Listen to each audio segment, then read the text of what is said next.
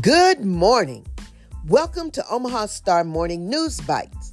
Today is Friday, December 16th, 2022. Christmas is one week from Sunday. Sunset today, 4:55 p.m.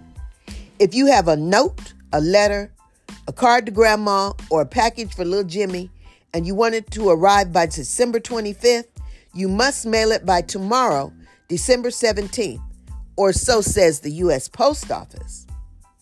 Our motivational moment today is by Dr. Mae Jemison, the first African American female astronaut.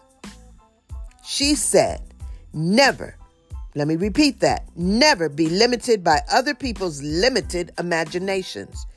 Just think, had she been influenced by others, she would have never gone into space. What are you waiting for? Thank you, Dr. Mae. Where's your coat? Got your hat? Where's your gloves? Where's that scarf that Aunt Jenny made? What about your boots and long johns? Got that ready?